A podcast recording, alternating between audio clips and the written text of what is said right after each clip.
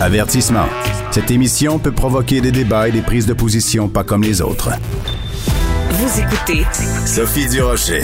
Mardi soir, c'était le coup d'envoi du spectacle Impoli de Mariana Mazza. Elle va être en tournée jusqu'en 2023, vraiment partout, partout à travers la province. C'était une première médiatique, vraiment. Euh, il y avait de la vedette au kilomètre carré. Tu sais, t'avais Mitsu d'un côté, euh, Jean Héroldi de l'autre, Kim Ross qui, qui, était là pour la première fois avec son amoureux, euh, Mariana Mazza, elle qui est une moyenne vedette aussi était sur scène. Bonjour Mariana. Allô? Écoute, c'était toute une première pour ton spectacle. Les gens ont énormément ri dans la salle, puis c'est pas juste parce que c'était des amis ou des gens euh, des médias. Est-ce que toi t'es contente de ta première? Vraiment oui. J'ai senti la maturité que j'ai acquise dans les dernières années.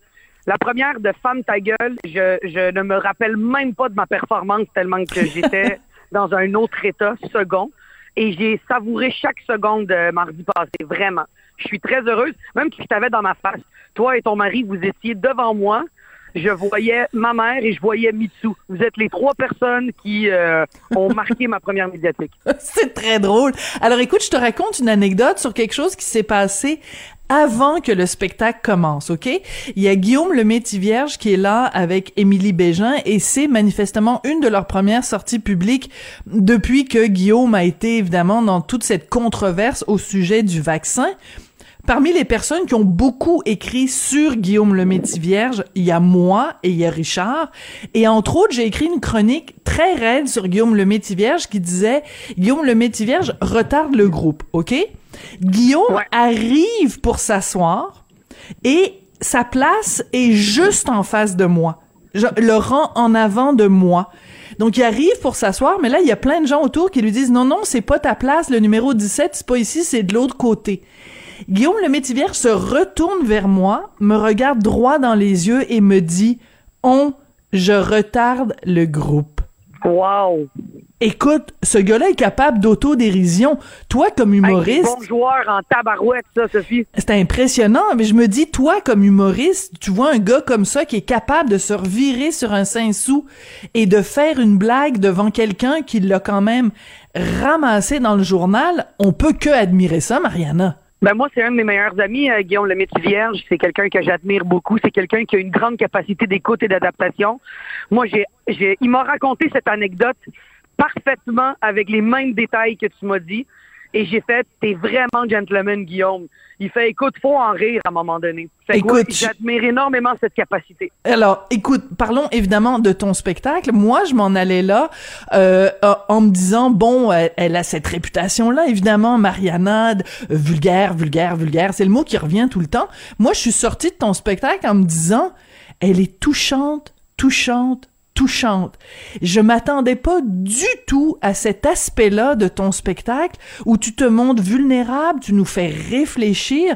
T'es beaucoup plus touchante que euh, de parler de, de, de, ton vagin ou de sodomie. Là, c'est bien plus ça qui ressort de ton spectacle. Ouais, ben en fait, t'as bien saisi l'essentiel, vraiment. Là, je veux pas être racoleuse, mais c'est vraiment ça l'essentiel. Il y a beaucoup de vulnérabilité. J'ai voulu, euh, j'ai voulu oui, faire des blagues grasses qui font éclater de rire, que même moi, je trouve très drôle, mais on vient balancer tout de suite avec une vulnérabilité, puis je pense que c'est le succès du spectacle. La raison pour laquelle le monde, même s'ils veulent pas rire, ont pas le choix de rire, c'est parce qu'ils sont pris avec mon côté super émotif, puis mon côté hmm. super cérébral qui est faut que je fasse rire, mais en même temps, faut que je leur rappelle que je suis un petit animal blessé. Moi, je suis une, une petite fille vulnérable, hyper émotive, qui se défend avec euh, ses petites mains, qui a enlevé ses gants de boxe depuis longtemps parce que j'ai envie d'être à nu pour vrai. Et les gens qui disent que ça manque de nuances ou ça manque de, de qu'il y a trop de pipi caca, c'est du monde qui ont, je pense honnêtement, qui n'ont pas compris le spectacle. Parce que d'entrée de jeu, je le dis ce que je m'en vais faire, mais dès le début, je le dis, je veux arrêter de plaire aux gens qui m'aiment pas. Je veux juste avoir une belle soirée je pense que ça dédouane beaucoup de choses. Oui, puis c'est vraiment, euh, puis tu l'as dit, euh, je veux dire, t'étais vraiment, t'étais super à l'aise sur scène, et ce jeu que tu fais avec les gens dans la salle, ça fait en sorte que j'imagine il n'y a pas un spectacle qui est pareil. Donc là, je veux vraiment pas vendre de punch, mais à un moment donné, t'interpelles un couple dans la salle et à un autre moment donné, t'interpelles un monsieur dans la salle. Donc ça veut dire que le lendemain, tu fais un spectacle, ben c'est pas ce couple-là, c'est pas ce monsieur-là, donc ton spectacle s'en trouve à être complètement différent de soir en soir? Aïe, écoute, euh, écoute, euh, c'est comme ça à tous les soirs, c'est le bonheur que j'ai de faire ce spectacle-là. Puis même si tu avais été là hier à Québec, là, à Albert Rousseau, il y a le couple que j'interpelle je, le, je, leur ai, je lui ai demandé la question comment tu as su que tu étais lesbienne? Et elle m'a raconté une anecdote de cinq minutes et on a tellement ri parce que son anecdote était tellement plate. Puis je lui ai dit toi deviens jamais humoriste, tu vas pas vendre de billets et on riait là. On a tellement ri, mais tu vois, c'est ça qui arrive aussi. Une première médiatique, c'est comme s'il y avait une espèce de pleine lune un peu latente. C'est comme si les journées de première médiatique, c'est jamais le couple le plus volubile que tu vas interpeller. Parce que le monde est gêné, le monde est quand même euh, le monde est quand même euh, vulnérable au travers de tous ces médias puis de toutes ces vedettes là. Fait que je pense que les gens sont un peu plus timides, mais écoute, à tous les soirs là, le chauve que j'interpelle et le couple de lesbiennes, à hey, écoute, je m'en vais au mariage d'un des couples de lesbiennes que j'ai interpellé il y a deux mois. Ils m'ont invité à Lévis. Ouais, ils m'ont invité à Lévis. Ils m'ont dit, hey, on t'a tellement aimé qu'on veut que tu viennes à notre mariage. Comme, ben ouais, pas de problème, ma ah, c'est trop drôle. le fun que, à tous les soirs, il y a quelque chose de nouveau. Je rencontre du nouveau monde. C'est mon côté bonbon. C'est ce qui m'empêche de me ramollir dans ce métier-là et de seulement faire une performance où est-ce que je m'en vais récolter mon chèque puis je rentre à la maison. Je veux mm. vraiment humaniser le côté humoristique. Je veux humaniser ce métier-là.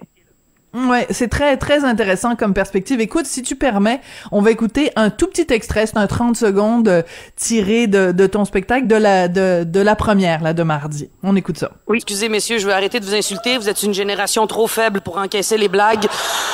non non, les filles, il va falloir qu'on fasse de quoi ce soir là vouloir l'égalité dans tout, faut qu'on arrête ça. Il y a des affaires qu'on doit leur laisser, esti. C'est vrai, si on veut l'égalité dans tout, OK, la base, mais pas toutes. Faut leur laisser des shit. Genre la force physique, on la veut pas. Laissez-leur la force physique. Laisse-les déménager une laveuse puis une sécheuse à son voisin contre une pointe de pizza puis une Coors Light chaude. Vas-y, ce crétin. Va passer le balai avec plaisir les gars, les gars passent un mauvais quart d'heure dans ton dans ton spectacle, mais c'est fait évidemment avec beaucoup d'amour et de tendresse. Euh, Est-ce que c'est un petit peu une, une, une revanche d'une certaine façon? Parce que euh, quelqu'un pourrait dire bon ben c'était pour l'égalité homme-femme, tu commences pas à fesser sur les gars en disant ben les gars sont inutiles. Est-ce qu'il y a un petit peu une petite revanche féministe dans ce dans ce dans cet aspect-là de ton spectacle?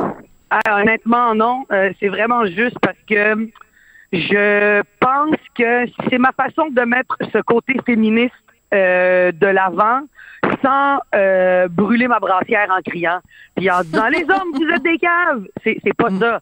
Mais c'est de taquiner un peu les hommes euh, d'une façon je pense sympathique euh, Puis tu sais, je le fais avec tellement de sourire. on s'entend là, c'est pas grave que je dise euh, les gars, vous êtes des imbéciles de vouloir déménager votre ami. En fait, je suis convaincu que la plupart des gars se disent c'est vrai qu'on a l'air d'une gang de crétins de vouloir déménager nos amis.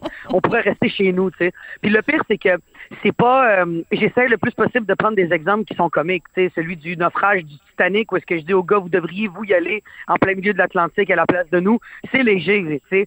Je pense que c'est ma façon un peu à moi de de de mettre les filles dans ma poche. Parce que, euh, euh, comme toute bonne humoriste féminine, je pense que euh, ça peut être confrontant des fois pour une fille dans la salle de voir une fille avec de l'énergie qui arrive, puis qui parle à tout le monde, puis qui...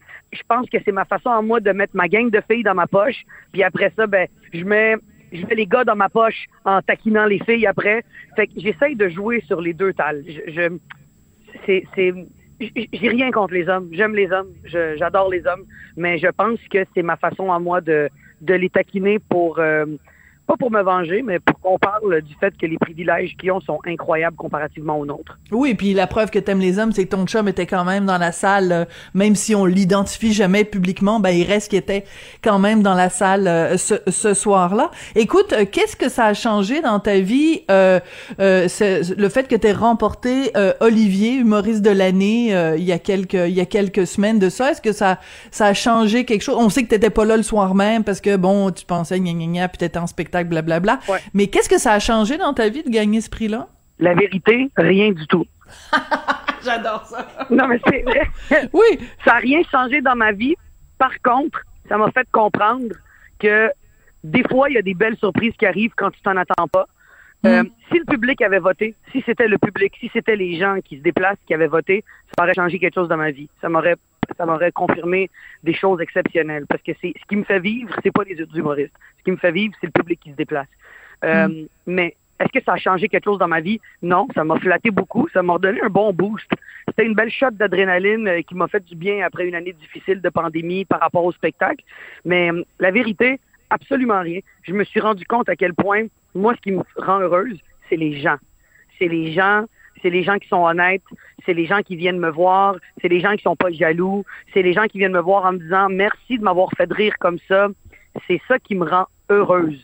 C'est mm. pas les autres humoristes qui viennent me dire hey ce gag là euh, m'a fait rire. Ah ben cool, c'est cool pour toi.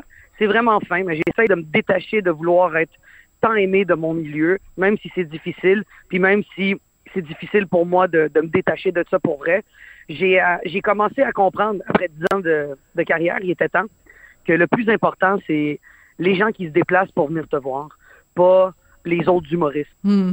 Ouais, c'est ça, je pense que ça fait du bien. Mhm. Quand tu parles de maturité, au début, tu as commencé à ça. Je pense que cette maturité-là, elle est aussi par rapport au, reste du milieu. Écoute, il nous reste quelques petites secondes. Je voulais faire jouer euh, un extrait de La ligne de fuite parce que tu joues encore une fois au cinéma. Malheureusement, on n'aura pas le temps euh, d'écouter l'extrait, mais parle-moi un peu parce que bon, on t'a vu dans De Père en flic, on t'a vu dans Good Cop Bad Cop, on t'a vu évidemment dans Maria, c'était ton film, mais euh, tu prends de plus en plus de plaisir à, à, à être pas juste humoriste, mais comédienne et d'être actrice au cinéma. T'aimes ça? La vérité, je déteste me lever très tôt pour aller faire semblant d'être un personnage. Euh, moi, pour vrai, j'haïs ça. J'haïs ça pour mourir. Mais une fois que je suis là-bas avec des gens exceptionnels, avec une équipe qui s'est levée bien plus tôt que moi pour arriver plus tôt que moi, c'est là où est-ce que tout prend forme. Mais je déteste me lever à 4 heures du matin pour aller me faire maquiller mais l'expérience est toujours incroyable. Écoute, j'ai tourné avec Catherine Chabot et Léane Labrèche d'Or, qui sont deux actrices exceptionnelles. Je joue le rôle d'une richissime lesbienne qui invite ses amis pour une fin de semaine et tout explose. Tu sais, un bon genre de film français, là. C'est une ligne directrice, puis on la suit. Je pense que c'est très bien écrit. Je pense que ça va plaire à beaucoup de monde.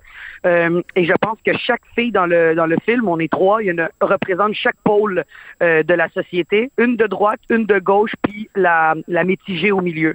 Et je pense que beaucoup de gens vont se reconnaître. Euh, c'est un film qui se veut même pas féministe, mais qui le devient. C'est très touchant. Je pense que plusieurs filles de plusieurs âges vont se reconnaître. Et de jouer avec une fille et devoir l'embrasser, ça me confirme que je ne suis pas lesbienne. J'adore ça. On va se quitter là-dessus. Écoute, j'ai embrassé une fille pour la première fois de ma vie avec la langue et euh, j'ai... Ça t'a rien fait. C'est même pas un petit picotement dans le bas du ventre. Ah ben là, bon ben là, je pense que c'est clair. De toute façon, on sait que doit, ton, bas du, ton bas du ventre est un peu sec. Euh, c'est, pas de ma faute. C'est toi qui le dis dans ton spectacle. Hey, merci beaucoup, ben Mariana. Bonne chance avec le reste des, des, euh, des représentations. Je t'embrasse très fort, puis je t'embrasse pas avec la langue, là. À bientôt. Oh wow! Merci Sophie, je t'embrasse aussi. OK. C'est comme ça que se termine l'émission. Merci beaucoup à Jean-François à la réalisation, Florence Lamoureux à la recherche. On se retrouve lundi.